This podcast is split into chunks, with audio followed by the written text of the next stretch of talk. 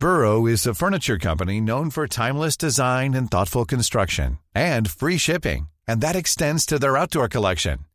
Their outdoor furniture is built to withstand the elements, featuring rust-proof stainless steel hardware, weather-ready teak, and quick-dry foam cushions.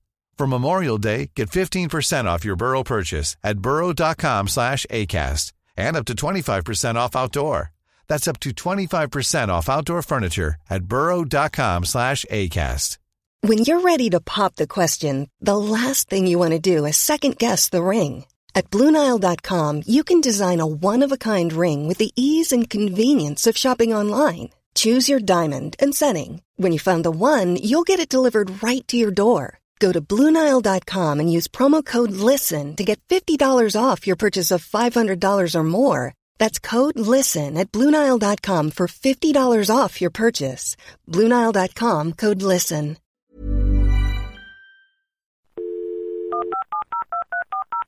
This podcast is a Roifield Brown production. Find others on iTunes. All right.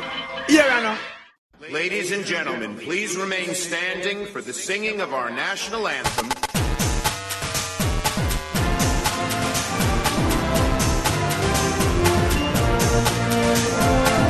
Brexit means Brexit. My administration has accomplished more than almost any administration in the history of our country.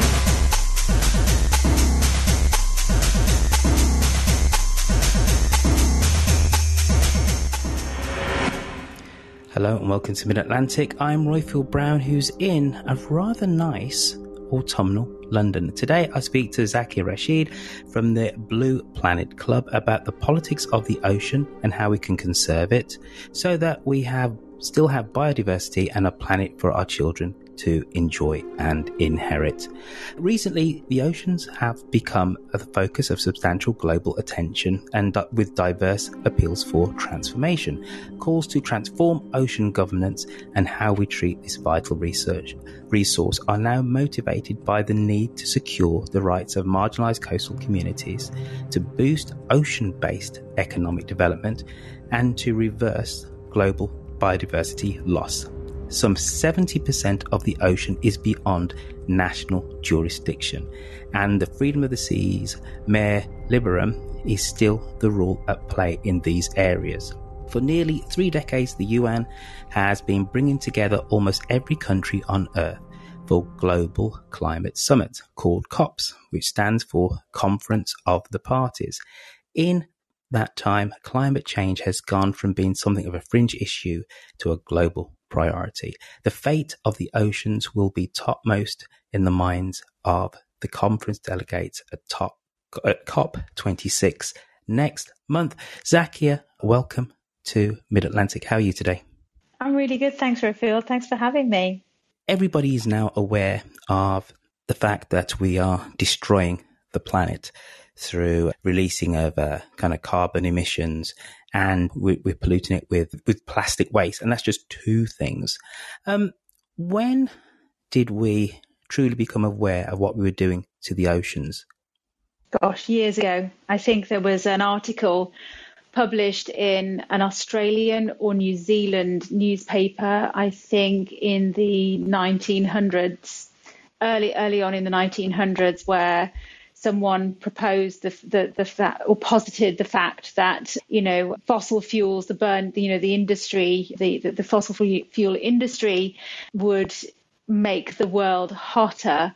And I, I can't remember the exact wording, but it's it's on the internet, ready for anyone to find. There's been a lot of posts recently about it, about the fact that we saw this coming from such a long, long time ago, right from the Industrial Revolution, and we are we are where we are now. So you are somebody who does a lot of work within the ocean. So before we come on to the questions of how we need to uh, conserve the oceans and where which bit of the oceans having the, greatest uh, kind of biodiversity loss, tell us about your journey into ecology and why you fell in love uh, with the deep blue sea.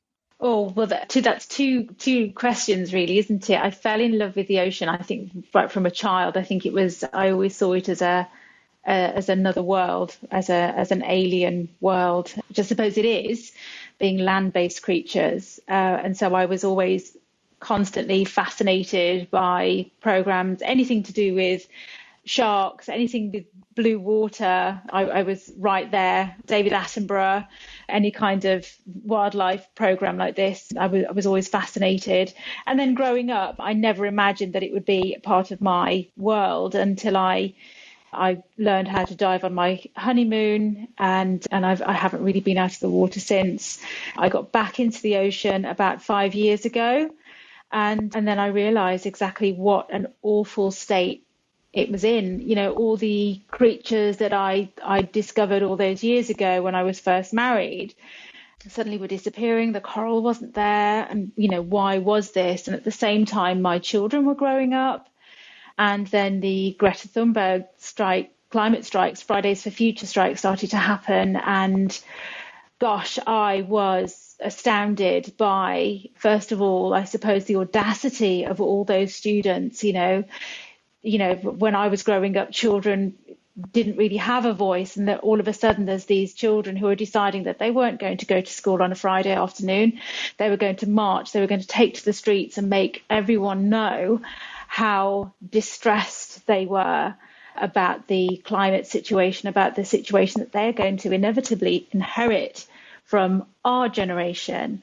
And so I think as a mother, I I was quite infuriated by the fact there are all these kids who should be at school walking the streets. You know, why are they out there? They should be at school, they should be safe. But also, I just thought, you know what, these students have a point, they have a voice. You know, and if they want to be, they are recognizing the fact that they have uh, a, a future, a failing planet in their future, then Uh, and they are vocalizing it in such a dramatic and quite an eloquent way, then surely we should invite them to have a seat at the table. Surely they should have a voice. Surely they should know exactly what they are dealing with, how to deal with it, how to mitigate any kind of negative action that humanity has put upon the planet and so that's how Mother Ocean Blue was born. Really, was that was an answer to my own desire to do good, my own desire to to help my beloved ocean, and also to support students. And they are just this, you know, they were the age that my that my boys are now. So my boys are 16 and 14, and they are, are looking to to people like me and people of my age to set the world in in a in a way where they can take on board the immense challenges that they're faced with and actually help and support them in a positive way to move forward in a positive way and to not just heal but stop the damage. That's the biggest biggest problem. We need to switch off that tap. So yeah that that's how i that's how i started with mother ocean blue. And i've actually just in the last couple of weeks closed up my my last clients for my business that I've been running for thir- well nearly 30 years. Been a designer and a brand consultant for for nearly 30 years. And I've uh, just given that up. So this is it. This is what I need to do. This is my vocation now it's kind of interesting. You really talked about quite passionately about your children, but also uh, their peers, people like like Greta, who are really at the forefront of protests and advocacy for ecology, not just the oceans. Why do you think it's you know this generation who are so at the forefront of of advocating that we need to change our our ways of being, otherwise we're going to destroy the planet? Do you know, actually, Roifield, I don't think it is just this this generation. I feel like this has been bubbling and brewing for a really, really long time. I mean, uh, you must remember the, the, the women of Greenham Common and the you know the the, the anti-nuclear st- strikes and protests and people chaining themselves to trees and Swampy, who I think changed it, chained himself in the this is a, a, guy in the UK who chained himself to a tree and they they I think they literally chopped the tree down to get him out of there in the end. But it what's different about it now is that the generations it, the, the people are getting younger when once it was the the remit of the older generation, I think, to use their voices and to to speak up and, and speak to the press, to speak to Parliament, to speak to their MPs. Actually, students now have, you know, they're, they're braver, they have more that they're more aware of, of, of, what's around them. And I think, you know, the fact that social media has made the world so much smaller and more accessible has allowed them this opportunity, this voice. And, and actually, I think it's, oh, how can I put it? The, the fact that children, if you like, um, and I don't like to call them children because that makes makes them sound younger and, and less vocal than they are. But but actually, that's how that generation. When I was a when I was a kid, that's how we were seen. You know, we had nothing to say. We needed to learn more. But actually, these students, they, they really have something to say. And they are, like I said, they're quite eloquent in their requests and their demands. And they're not just stamping their feet and, and throwing their teddy out of the window. These guys have got a serious, serious agenda. They've got a well thought out argument and proposals and ways forward. We, we certainly do need to listen to them. And I, I think now if ever is the right time to do it. I mean, it certainly should have been 10, 15, maybe even 20 years ago, but we're here, we need to start listening, and we need to include them.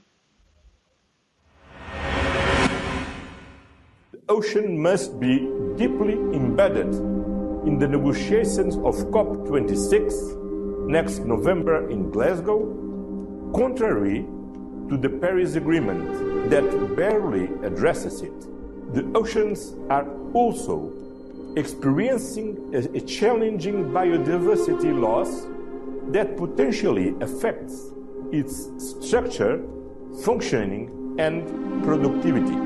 This is the reason why the ocean and marine systems deserve a stronger visibility in the agenda of COP15 of the Convention on Biological Diversity next October in Kunming, China. Portugal is pushing toward that objective, and I make an appeal to all maritime countries to cooperate to support a strong marine agenda on both the climate COP26 and the biodiversity COP15. Let's focus in on your area of speciality, which is the ocean. Give us the top three pressing concerns of how we're destroying the ocean right now. Only three. Top three. Everything. Listen, everything, everything. Okay. Fossil, fossil fuels, pollution. Gosh, um, yeah, I, I, would say you know climate climate change and and pollution. I would say would be the top two. I, I don't know. There's there's a million things that okay. come into, uh, into the third. Let, let, me jump in. let me try and play. Okay. Let me try and play devil's advocate for the time being. So we told that the Great Barrier Reef, just just for one example, is dying. So what? So what if it's dying? We've we've gone in the history of the planet. We've had major cataclysms where whole swathes of creatures have died out. You know, we don't walk the the Earth at, at the same time as dinosaurs. So what if the coral reef in Australia goes? Why? What does that matter to me, sat in London now? Well, if we didn't have reefs and reef systems, whether it's a coral reef or whether it's some sort of marine environment that is is is let's put it this way. So if we have healthy ocean systems, if we have seagrass, if we have seaweed, kelp forests, we have coral reefs and say uh, a, a, system whereby, like, say, for example, in, in New York, there's the Billion Oyster program or initiative where they're trying to re implant, if you like, oysters into the ocean around Manhattan and, and Long Island or along the Sound. The reason why we need these systems is because they've helped us to thrive these systems have, helped us and, and protected us. They've fed us. They've allowed the ocean, the multitude of ocean organisms to, to thrive and develop and to breed and to grow and make our oceans healthy to feed us, to, to protect us from flooding, to protect us from wave, current surges, wave surges. You know, everything that we pick apart has a consequence. And yeah, if the if the you know I've heard that argument so many times where people say, yeah, but so what? So, you know, there was this mass extinction and that mass extinction. The world is still going. But actually, when you look at it, actually people haven't been on the planet for that long. You know, the next mass extinction could potentially be humanity. You know, and when you start to look at it that way, people think that maybe you're being too dramatic or it's too upsetting to deal with. I mean, it's certainly not something that I would repeat in, in front of a classroom full of students. But here, right now, I don't think there's a person in this room who would uh, who would disagree with the fact that actually the, the, the first species, the big big number that's going to go is humanity.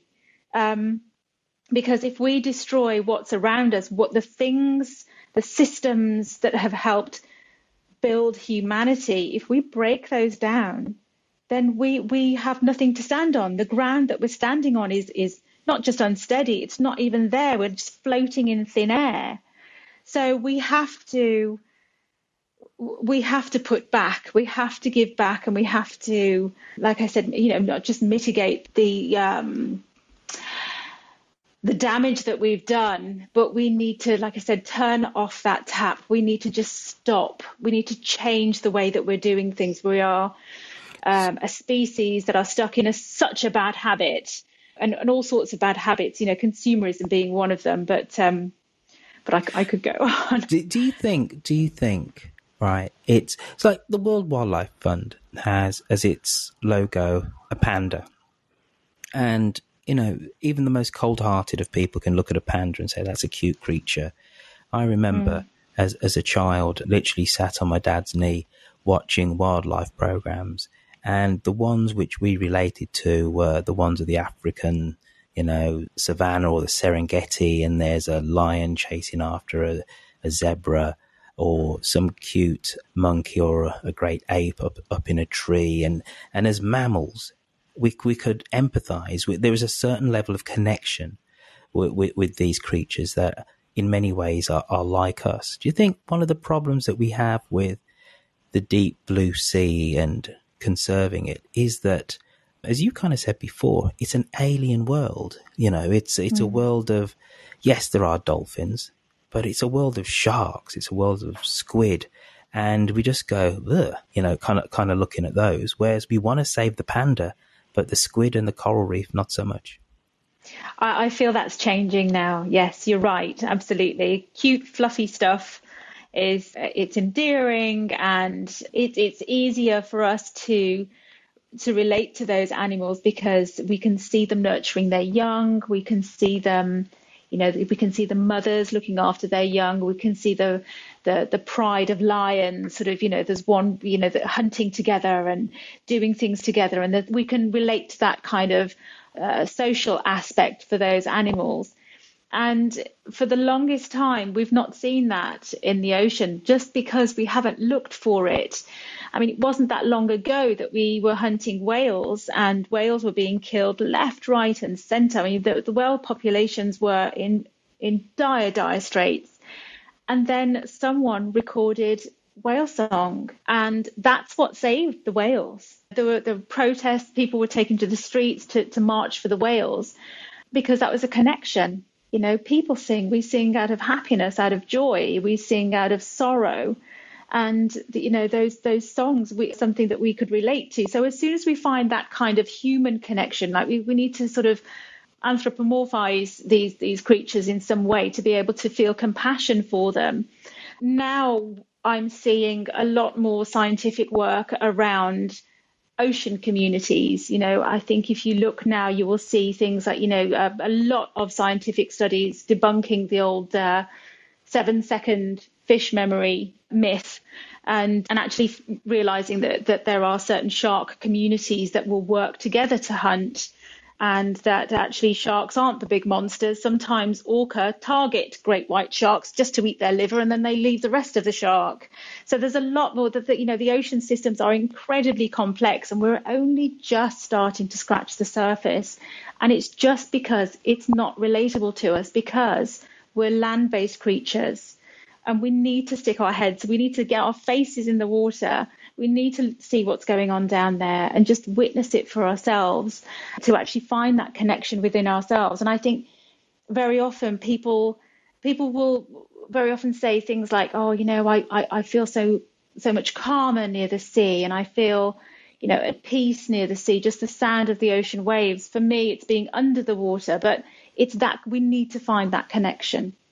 I am recording an episode of the podcast Mid Atlantic with the uh, great uh, Zakia uh, Rashid, who has a fantastic club here on Clubhouse called uh, the Ocean Blue uh, Club. And I invite you all uh, to give her and follow, and also to follow personally, follow her club. Now, what we are going to do is we're going to speak. I'm going to speak to her for another five or so minutes, and then I'm going to invite you up on the stage to to weigh in and to talk to her about how we can best conserve the oceans, which are very obviously one of the building blocks of, of our of our planet. There's been a lot of talk, a lot of research has gone on into microplastics and how they are changing the acidity, but then also messing with ecology on a more kind of fundamental level. So when we talk about the rubbish which we're dumping into the oceans, it, it isn't just the rubbish; it's the types of rubbish and you know single-use plastics, etc. But and we know that like straws are bad. You know things that we only use once are bad, and they're sent to landfill and then sometimes just are dumped into the ocean. But could but for the layman, could you just explain what plastics are actually doing to the oceans for us? I think the that the, it's the microplastics pollution side of things is not separate, but it, it's quite a way away from uh, ocean acidity. The ocean is getting more acidic because of the amount of carbon it's having to hold, and and the fact that you know algae and plankton are kind of taking over in certain areas to create dead zones, which is a place where a place in the ocean where nitrogen rules and where there is more nitrogen there's less oxygen and so therefore there's there's less animals that can thrive there. Microplastics are a problem because there's so many creatures that will that are you know that that that feed in the ocean by just you know a gaping mouth and they'll take all that plastic in and they'll they basically they stuff up their bodies with it because they can't ingest it they can't pass it and so they they, they, they just die because of they've been poisoned by it. So we've got seabirds, aquatic seabirds. We've got fish that have been found with plastics in their body. So if another bigger fish comes along and eats that little fish, they're going to be taking on board that plastic. And, you know, when, when you look at that, um, you know, the trophic feeding levels and, and the, the big, bigger creatures that are feeding on all those small creatures, we, what we found is that every single creature seems to have some sort of plastic inside it. You know, microfibers from clothes, for example, get all washed out into the the ocean, into the sea, into rivers. But the other reason why the ocean is is becoming polluted is is not just microplastics and and pl- plastics in themselves. It's you know ocean pollution that's adding to to the to the acidification of the ocean. But plastics are always going to be a problem because they just don't go anywhere. They just stay right where they are. They stay in their same form. I mean, I've, I've seen in the UK, we have uh, an organisation called Surfers Against Sewage, and they have a campaign where you, you, you, take a picture of something that has been in the ocean, you've picked it up from the from the sea, and they've had packaging that they've they've people have saved and sent back to certain companies, say crisps or chip packets, that are from the 1970s. You know, these things just don't go anywhere. And if they're not going anywhere, then they're going to go into the ocean and they, they break up into these teeny tiny little pieces. And they, like I said, they're just ingested by so many different organisms in the sea. And eventually they find themselves into human bodies. I think that, you know, the recent study has said that even babies in utero have microplastics in, you know, they found it in placentas, they found it actually in in babies. just highly upsetting. Another thing which is kind of highly upsetting is aquariums. And um, I remember being a little wee Roifield and going on a school trip to an aquarium. You know, uh, there are there I was with my packed lunch and with my uh, short trousers, and looking at these weird and wonderful uh, creatures in this kind of murky blue setting behind this kind of pane of glass. It's kind of great for education, but where does education stop? When we're looking at, let's say, aquariums, for example, and animal abuse start, dolphins and like orcas, which are incredibly intelligent social creatures, they always die incredibly young in aquariums, don't they? We we see them doing these wonderful tricks, but they never last more than five years, and, and they die of depression and a lack of stimulation. So, do we need to, as part of us being educated with what we're doing to the oceans, do we need to close aquariums as well? I think no. And, and I say I don't say that lightly because I have been known when I've uh, been on a little bit of a perhaps a little bit of a rant sometimes happens. Um, I have been known to call them fish prison because you know that, that you're you're you're taking creatures uh, that have a territory or a a traveling span hundreds of miles perhaps you know kilometers and you're putting them in a teeny tiny tank and they've got nowhere else to go. I don't like those touch tanks. I don't like you know you know, in the ocean as a diver, you know, if, if a if a creature comes near me and approaches me and it interacts with me, then if it's in my space, I can either push it away with my hand gently, if it's in my space, because perhaps it's it's making me feel uncomfortable or it's not going to be good for that for that marine creature to, to be that close to me. But never would I advocate anyone touching uh, marine wildlife you know, as, as some children are invited to in, in these touch tanks, if you like, in these in, in some aquariums. I've seen aquariums with a loggerhead turtle just swimming around and around in circles, and these these creatures are huge. I've seen them in the wild. I have been approached by them, and it was an incredible experience. But it was it was an experience that I had because that animal wanted to come close to me. Now, there is a little bit of a there's a line somewhere where you are encroaching so drastically on that creature's freedom and uh, lifespan and mental health as well. And where is that? We know we need to learn more about those creatures to actually draw that line to make that kind of distinction. When we're talking about megafauna in aquariums, talking whale sharks, orca, the killer whales, dolphins, porpoises, uh, any of the, the cetacean family, uh, that for me is I can't, I can't bear it. I absolutely can't bear to see it because these creatures are not there for our entertainment. They are not there to to do backflips and to to do things that they would never do in the wild. We are not being educated by these things. We are merely being entertained by and this is going to sound pretty serious. This is, you know, harsh language on my part, I agree, but they are prisoners and they are being forced to comply with their with their captors. You know, it's cruel beyond words. Oh, what can I tell you? The way that these creatures are captured is awful. It's brutal. If you look at accounts, perhaps on Instagram, the, the Rick O'Barry Dolphin Project, you will learn how dolphins are captured in, in a cove in Taiji, where certain members of the families are considered more attractive and more compliant. And so they're taken away and they're sold for thousands, sometimes hundreds of thousands of dollars. The rest of the pod are killed and they are killed in the most brutal manner. I can't even say it right now because it, it, it is shocking, it's disturbing, and it's incredibly upsetting.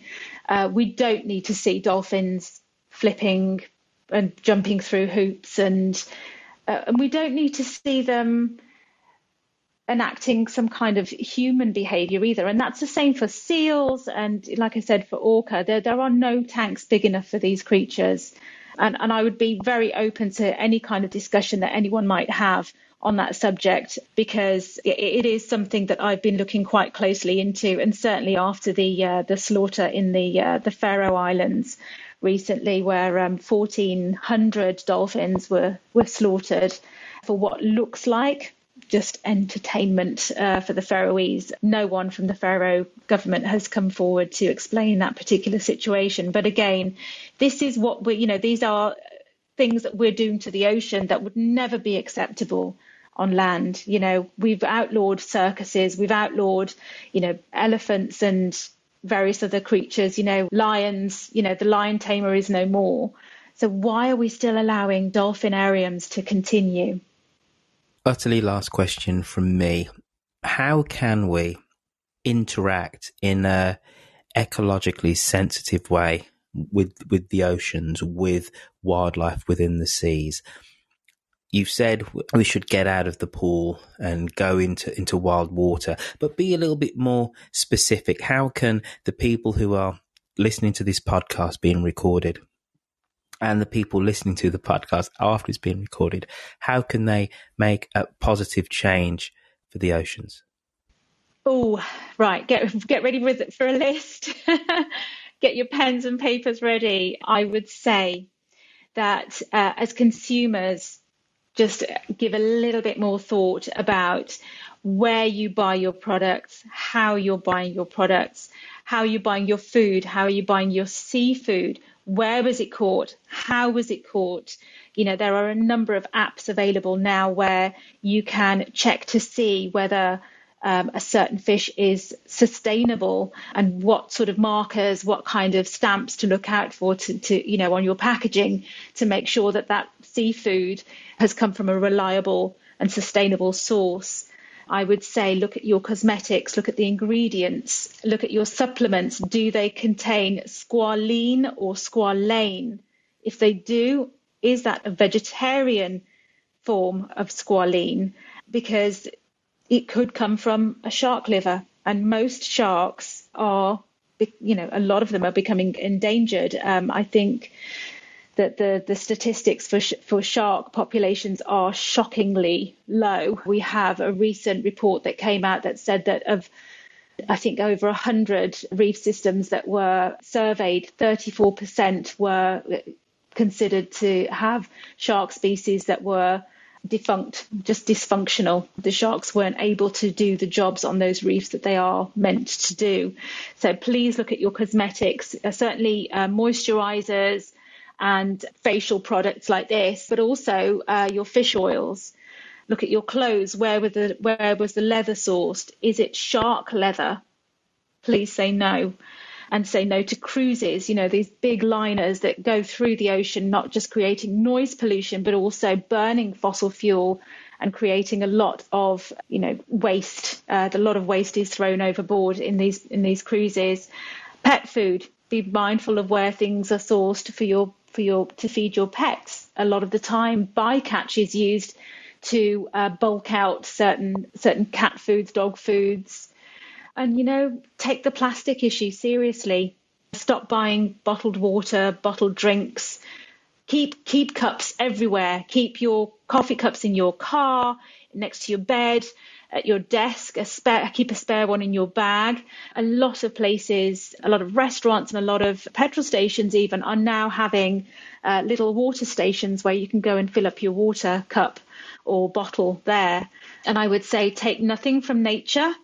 But if you visit a beach or a park, then try and take as much litter away with you as you can and, and dispose of it appropriately don't take seashells off the shore. Just appreciate them, take a picture of them, share them on social media, but just don't take them off the beach.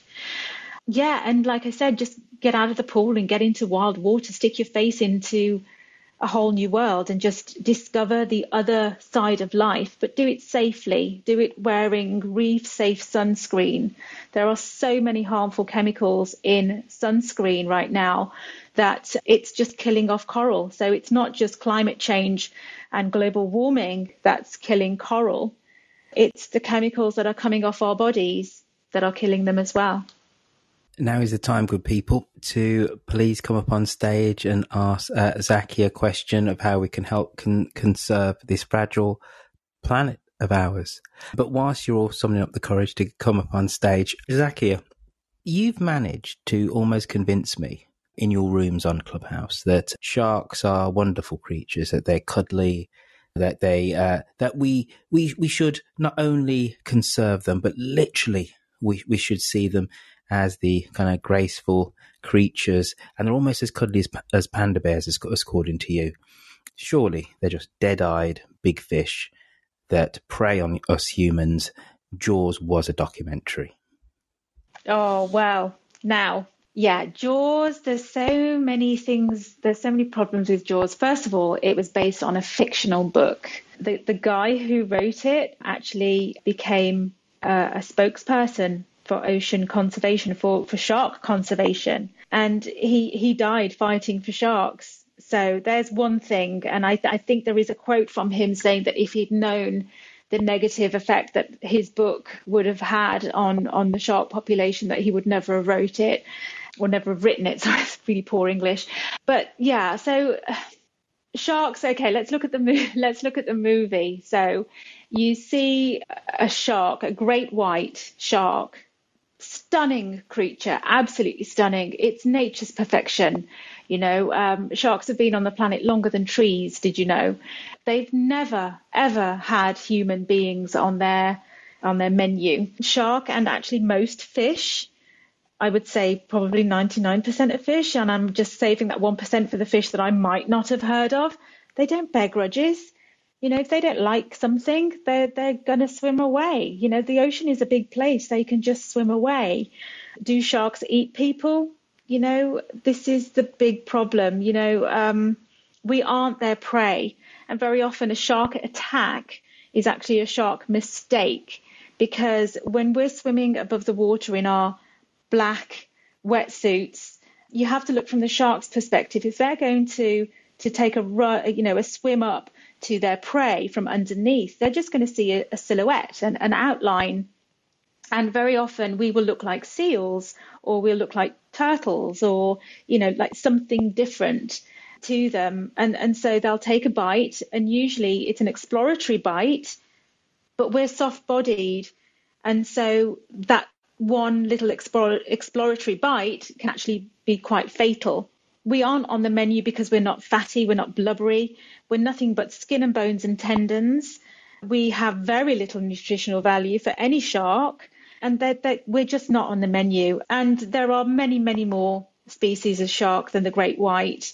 The great white has been hugely, you know, maligned by that that movie, but you know, we've got nurse sharks that are super, super cuddly and obviously, when I say cuddly, you know, they're not like puppies. I wouldn't advise everyone to go out and just sort of go and um, touch a shark, but you know, approach them like you would any other wild animal. I've been in the water with lots of different species of shark, tiger sharks, lemon sharks, whale sharks, hammerheads, great hammerheads, and they've all been almost spiritual experiences because these you see the sentience you see the intelligence of these creatures as they're swimming by you. See the eyes flick up and down as they look at you.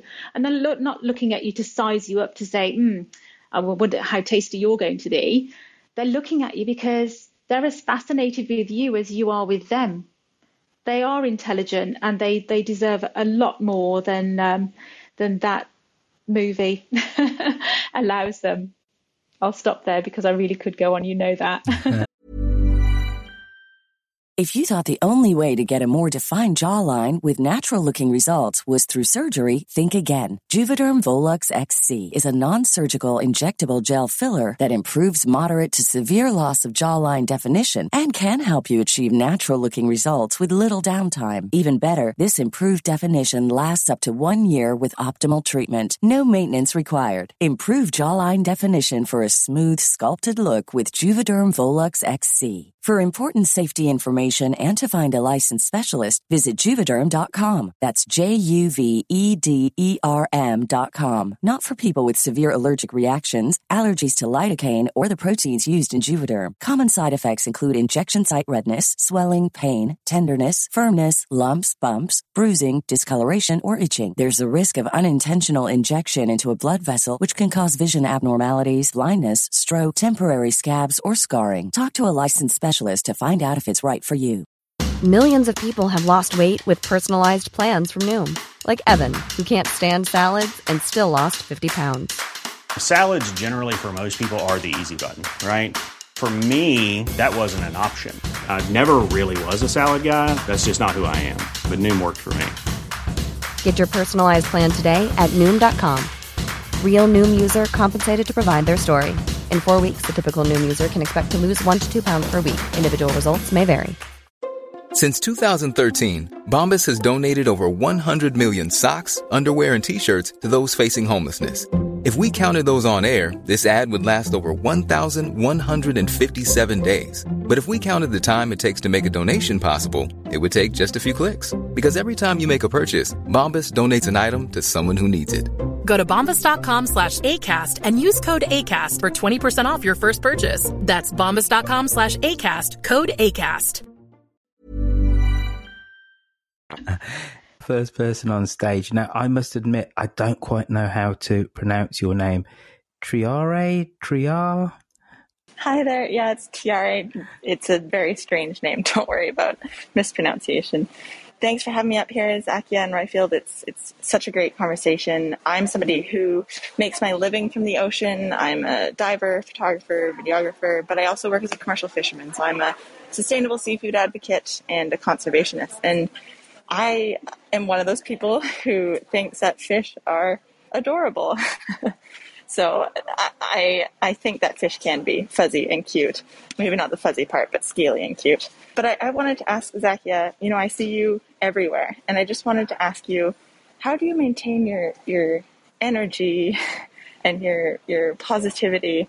Um, one thing I really like about your approach in this area is you try to consider all angles and you don't you don't see things in black and white. You see the gray area in between. And that can be really exhausting being in that space. You know, it's vulnerable and uncertain. And I just wanted to know how do you keep your spirits up? Oh, Tiare, I love that question. Thank you. Gosh, and it's it's interesting that you asked that because I actually have had some time away from Clubhouse just because of that.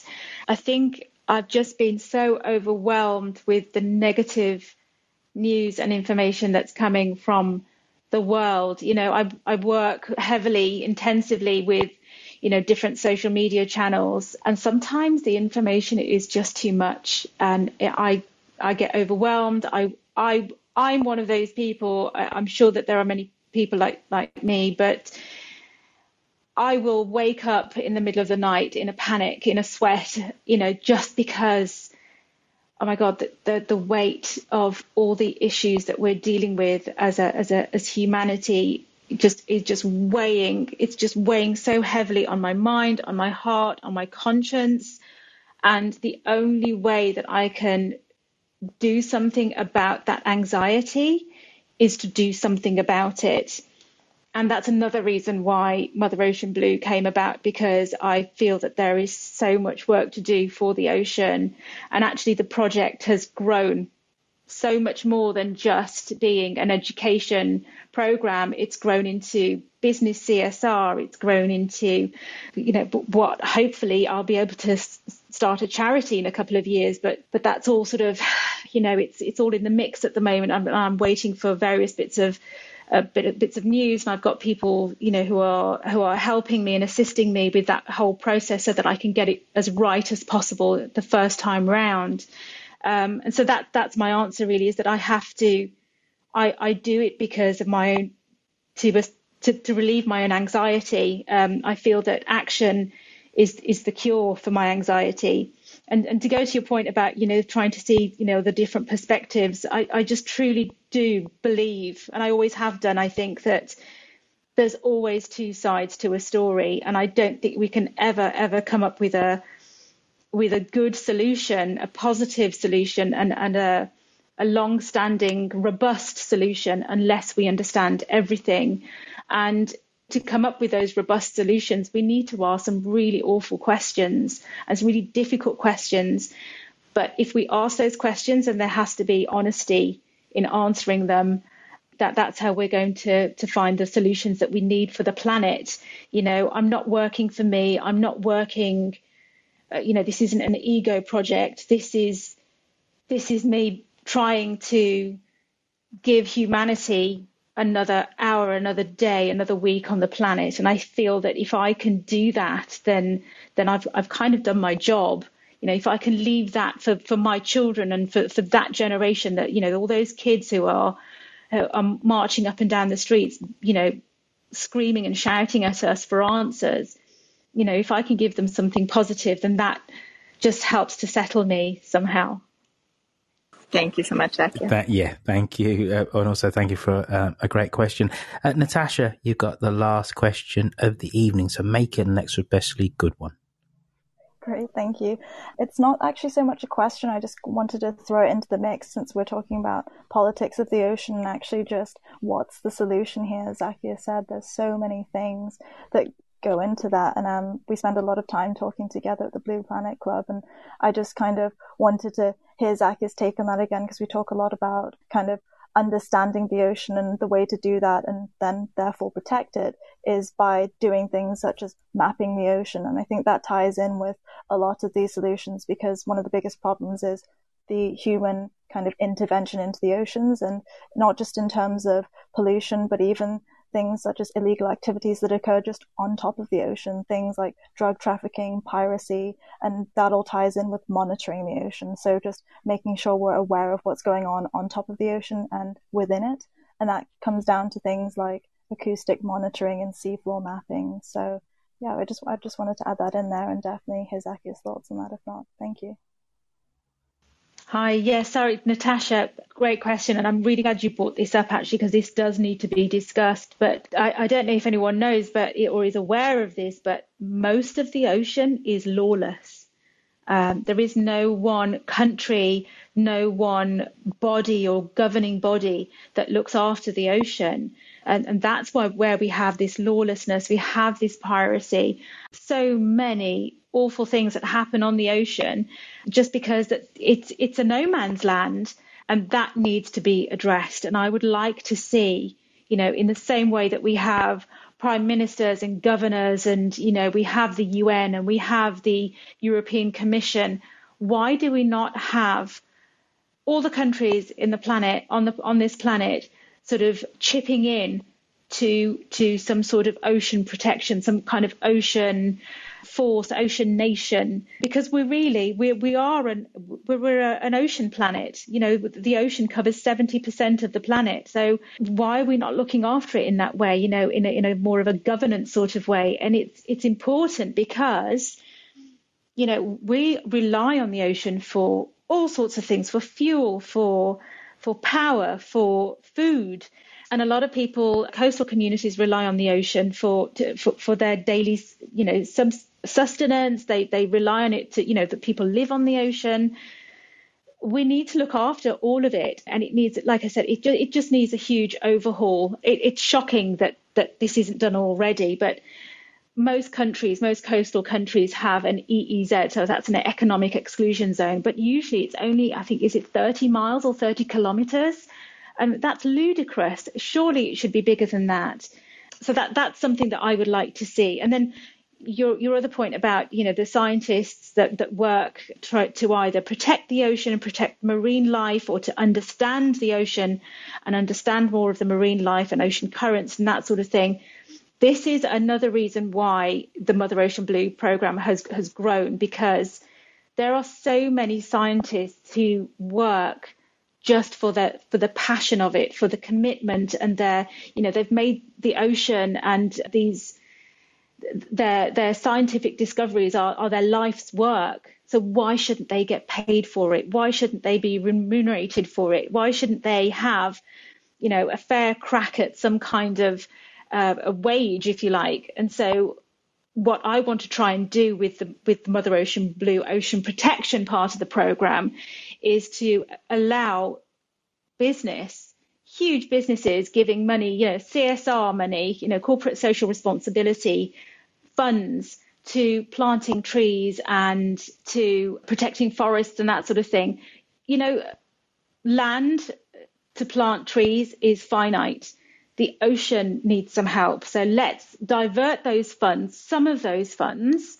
I'm not saying planting trees isn't important. What I'm saying is that there are some incredible grassroots initiatives that businesses can be a part of. And like I said, I'm, I'm trying to build a way, an easy way, like a one click way where people can, you know, businesses can get involved with coastal communities, you know, building villages, building infrastructure around these coastal communities. I mean, even, you know, the Indonesian Thresher Shark project, they, they just need £10,000 a year to, to run their program so that none of their fishermen take thresher sharks out of the ocean. Instead, they can fish for tuna. And they just need that money to overhaul their boats, to um, to rebuild their, their communities, to provide the, the right sort of training, to get the right equipment. And then all of a sudden, we have a completely sustainable community working positively with the ocean. Why can't we do that? You know, it needs to happen. And I think these things can can more easily happen than we than we allow them to right now. So yeah, I'm excited for that to happen, and I and I think there there's some discussions that I need to have with you actually, Natasha, on that on that subject as, as well as with the uh, with the program because it would great be great to have your input. I think we've talked about this before, but but yeah, it'd be great. Thank you so much. Sure, I wouldn't mind adding just a little bit about some of the things that you raised, Roifield, in terms of the science aspect behind it. The main one is this kind of myth that a lot of people say about climate change, which is that because we've experienced extreme warming and cooling events, that we are kind of still within that threshold with climate change. And I just want to kind of clarify with a few numbers here that that historic or geologically historic climate change has been between three and eight degrees um, Celsius. So that happens on a scale roughly of 100,000 to 200,000 years. You get these kind of interglacial periods, which is the warming and the glacial, the cooling periods. But what we've actually done is we've accelerated the um, carbon emissions in the atmosphere on a scale that hasn't been seen before in over 55 million years. So that's what's so interesting about kind of what we're doing at the moment. It isn't really falling within the threshold of these cycles. It's actually more that these cycles serve as an analog for kind of the fate that we will face regard is instead of kind of reference point if that makes sense because i think a lot of times we use it as a reference to say that we're kind of okay still but actually it's more a guide to what the consequences will be instead. Yeah, you know, Natasha, you're, you know, you're our scientist here. You're, I know you know so much more about the ocean. Uh, you, you know, you're the one that's sort of not just mapping the seafloor, but you're really get pushing yourself out there to find out this kind of information. You know, it's, it's your kind of science that's really going to help push the boundaries that actually I, th- I feel that people have built around themselves to almost protect themselves from all the negative news. I think that's another reason why, you know, as a, the question from Tiare is that, you know, we need to not hide from the from the bad news. We need to just ask it, ask those difficult questions, find out those difficult answers, and and and find a way through. Absolutely. Yeah, absolutely. And oh. I think, like you said, funding is such a big part of that, which is why I'm excited to see Anne's up here because I always like hearing her perspective on that as well. Right. I just very quickly wanted to say that based on some kid from Ghana I met a few years ago after an event to do with climate change, he was telling me what's happening to my beach is I'm seeing these massive diggers uh, dredging up the oceans. And I was like, oh, I think I know what's going on. They're digging up the minerals and the metals and the resources. Yes, this is plastic pollution, but what are those resources being used for? Says, do you do I says the conference we just came out of at SOAS University was talking about renewables as a solution. Put the two and two together. The minerals being dug up from the oceans, which are, I feel, probably even bigger problem than the plastics because we're not even paying attention to the resources for wind, solar, and electric. my thinking is when a forest is deforested from a certain land, the temperature goes up um, because you haven't got that cooling thing from from the trees and the nature. When we're removing green algae and the coral reefs are damaged and then we're mining up the minerals, then surely in the same way it's happening on land, the same thing must be happening in the oceans. When people are saying about climate change is getting worse, the temperature is increasing in the oceans because we are mining these resources for giving us these supposedly green, clean, net zero renewable products. And are we missing a beat here? Because I'm seeing all across India, all across the global south, there's massive mining happening. And when I draw the connection between the supply chain of what those minerals are dredged up from the oceans and specifically the renewables, then I'm shocked to see that it's exactly the same minerals. And while the plastic pollution is there, yes, but my I just wanted to drop this in as a second noteworthy conversation that we should be possibly being paid attention to. That where are these resources being mined up? As an example, when you were saying Zaki about the um, was it the something happened to whales or something for 15 20 years I remember the sonar waves from the military ships causing huge amounts of disruption to the brains of these animals that's something that is very rarely spoken about in terms of my main question is these resources being dug up hundreds of meters deep kilometers wide and it's all for giving us this clean net zero um, how does that even make sense like, yeah, surely that should do you know what? I'm I'm so glad. Yeah, I'm so glad you Sorry. brought that up. Actually, no, that you're you're absolutely right, and I'm actually I'm looking at uh, a postcard that I've just received from the Naval Facilities Engineering Command Northwest, where I, I, I think I'd written them a, a letter because they were threatening to do some some testing, uh, a study area in in the ocean, but they've decided to just go ahead with this decision to to test their sonar. And you're right, you know, there's all sorts of things that we're doing to the ocean that are incredibly negative. I mean, we'd be here forever if we listed all the the separate things, but definitely the the sonar issue and the the weapons testing that happens in the ocean is atrocious. I think I don't know if Stephen is in the room. David might know something about it, but a couple of months ago, that you know, a huge amount of wildlife started to wash up on the shore of, uh, you know, Florida on Miami beaches, and people were talking about it because of a, you know, saying that it was an upswelling, cold water, but actually the military were testing, you know, bombs just offshore, so that might have actually had something to do with it. And as for the the, the minerals, you're absolutely right. There is a lot of talk about deep sea mining, but there is also, we, I should say, on a positive note, you should know that, that there are people working on making those minerals, deep sea minerals, conflict minerals, so that they can't be touched. We have to leave them alone, and and they will be protected. And we, you know, to protect the deep ocean, I think Natasha, you and I have had this conversation before where.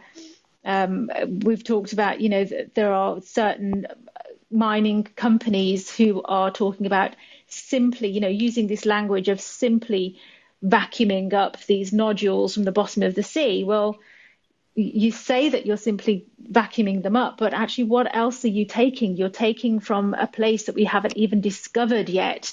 So, how it, can you do that safely, and how can you promise and assure the rest of the world that you aren't doing more damage than you are trying to solve by pulling up these minerals to make batteries for cars. You know, absolutely, Sagar. It's, it's, a, it's a very valid point. And for me, it really calls into question finding solutions for climate change, and then we are somewhat blindsidedly pushing for renewables re- which rely on dredging up and ransacking and raping the oceans while at the same time bemoaning climate change. I mean, does anyone not see the ludicrousy of this hypocrisy that we are saying climate change is happening, but we're causing it because we want to mine up and extract the oceans. And then the oceans are going to heat up because we've just taken away mm, some of the main carbon neutralizing ingredients. But I, I, I really feel we need to have a really concerted conversation about renewables and are they really fit for purpose? Absolutely agree with you. I, I think Natasha, you're the you're the one to, to answer this question. Absolutely. I'm, I mean, I've, I've liked everything you've said, and I think this is the huge issue at the moment when people talk about climate emissions. It's mainly based on atmospheric emission. So again, this is kind of what Zakia was speaking to earlier about how do we understand and protect the oceans on kind of a universal solution. And, and again, it's to do with education and understanding and knowledge and also the right science because we don't yet know enough about the ocean to factor that in. We should be measuring the carbon content of the ocean as well, which is actually a lot of the work I do at the moment. It's quantifying how much organic carbon we have on the seafloor, how much we have in the water column, and then tracking those changes because there's lots of natural events that affect carbon in the oceans as well as climate change itself. So even isolating those climate effects on the ocean carbon content is quite difficult, but that really does need to be added into climate emission targets because as you're seeing uh, correctly is that a lot of these kind of strategies that are going towards carbon neutral are basically pushing things into the ocean and, and you know kind of capitalizing on the vastness of the oceans by basically dumping and hiding things in there. Yes, you're absolutely correct. And as Zakia mentioned, the International Seabed Authority, which is an offshoot of the UN, is in charge of all of those all of those deep sea mining efforts that you're talking about. They're in charge of the jurisdiction and also the legislature for that legislation for that. And what's kind of a very shocking and worrying thing is that 50% of the world's oceans is under the jurisdiction of the International Seabed Authority. So they have immense power. And at the moment, they're kind of not really doing enough, to be honest, in my opinion, to stop people from having the right to mine the seafloor because the draft that they have to prevent that is taking far too long. It's still in a draft stage. So what that's actually meant is that organizations, specifically deep sea mining companies, can actually push for the right to mine because basically the draft hasn't been finalized soon enough. So that's why there is that exposure right now, and the ocean is exposed to exploitation because of that. Natasha, if I heard you correctly, you said the Seabed Authority was a division of the United Nations. Mm-hmm. Um, if that is the case, and half of the seabed is managed by this authority, yet you've got this wholesale ransacking of the oceans for our said resources by 50%, then does that not mean it calls into question more the United Nations? Because ultimate accountability has got to go with the mothership, and that's the UN a lot of people have said that that I've spoken to. Unfortunately, it's a very grey area because they're classed as an autonomous international organization. So they have affiliation, and to be honest, a lot of kind of people who collaborate with the ISA, the International Seabed Authority, are UN employees and people who are funded through that organization. Yet they do not have the responsibility. So if you tweet the UN and things like that, or if if you try and go down that avenue, you it doesn't really get you very far. And, and it is really the International Seabed Authority that you need to deal with.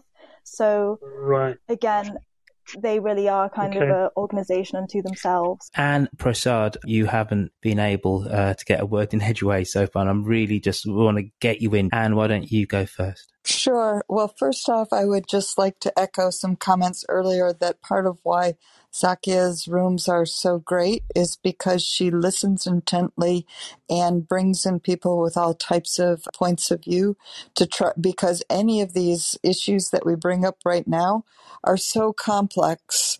There is no clear path and many solutions, right? Uh, anything that you brought up, Sagar, about minerals, there's tons of technology and, and research and activities going on to actually even remove the need to have those have those metals and uh, and elements in the battery systems and you know different types of technologies to get at the very heart so you don't have to do the deep sea mining. The other thing though that i really think about is sometimes when we look at the politics of ocean or just the problems in and around ocean is we all go to feeling like it's so vast and it's such doom and gloom that there's nothing that we can do. And I think whether it's art or politics or science or technology, sometimes it's it's looking at reframing the questions about not what's wrong, but what can be done, because that's what leads to people to think about sunscreen and the damage being done. So, can you make a better sunscreen? Okay, well, can you avoid sunscreens altogether? Okay, you know, you keep iterating and you keep moving towards solutions. And that's what I think is so important that we all think about these days. And I'm in and I'm complete. Thanks, Roifield, for hosting this room. No worries. Prashad, over to you, sir. Thank you so much, Jackie and Roifield, for hosting this room. A lot of learning and thinking about how we can show the best of humanity to the ocean citizens. You know, they're suffering for you know decades, I believe, if not um, several decades, um, maybe up to um, from the beginning of uh, industrialization. Having said that, we have heard all these issues, and how do we solve this problem is also a point, as we have discussed earlier.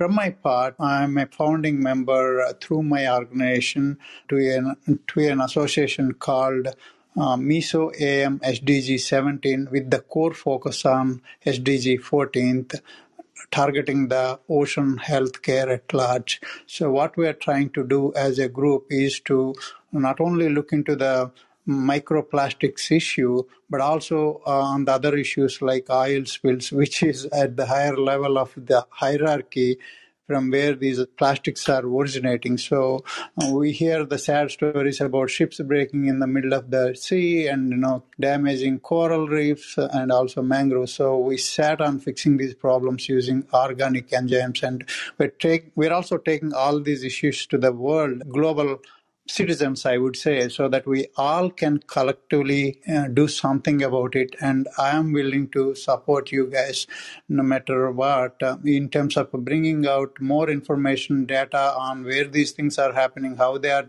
happening, and how we could collectively fix these problems. And also target a mission called prevention at the point of source. So we can't afford all those things. I, I hope uh, I'm, I'm not taking too much here, but we all could collectively stop all this nonsense to show our best humanity to the ocean citizens again.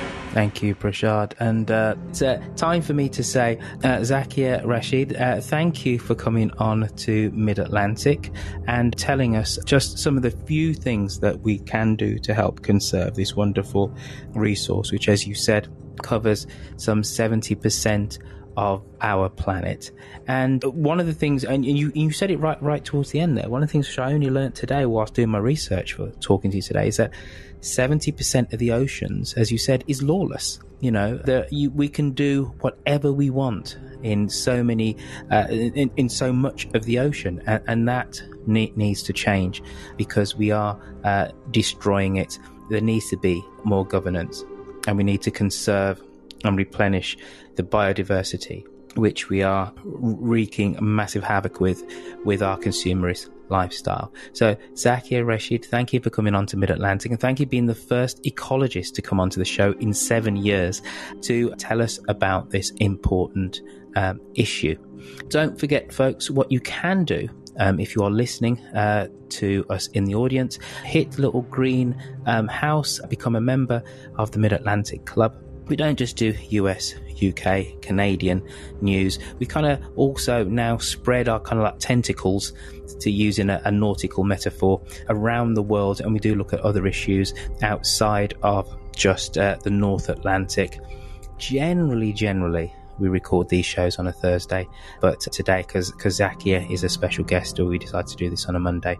But it means that what you can do is be part of the club be alerted whenever we, we do go live. And what we always try and do is get really passionate, informed people about any kind of topic to talk and explain what exactly is going on with, that, with a specific issue around the globe. So that's the Mid Atlantic. Please join us. Please give um, a follow. Um, her rooms are some of the best on Clubhouse, and I just love to go there just to just to listen and, and to learn. She, you you heard today she's incredibly passionate and, and eloquent speaker. You know, if she wants to, she, she's literally getting me wanting to cuddle a shark. That that's how persuasive she can be. It's going to happen, Roifield. It's going to happen. about ecology and the creatures in the great deep blue sea. But this is the podcast Mid Atlantic. We've been running for some seven years. What you can do after you come out of this room, uh, go onto a podcatcher of your choice. Go and subscribe to the podcast. Please go listen to it. And then why don't you dip your toe into some of the seven years worth of podcasts which we have actually done all about whether it's Brexit, whether it's to do with the election of Trump or, or whatever. We, we, we all have it. And even the Canadian election where we had Canadian MPs actually on the show. So that's Mid Atlantic. Please join us and always sign off by saying this. Look after yourselves, but look after your loved ones even better. Left of centre politics is right thinking politics. Don't forget that. But we embrace the politics of our right leaning brethren and sisterin because we don't demonise. There you go. That's us. Thank you for joining us on Mid Atlantic. Take care. Look after yourselves. Bye bye.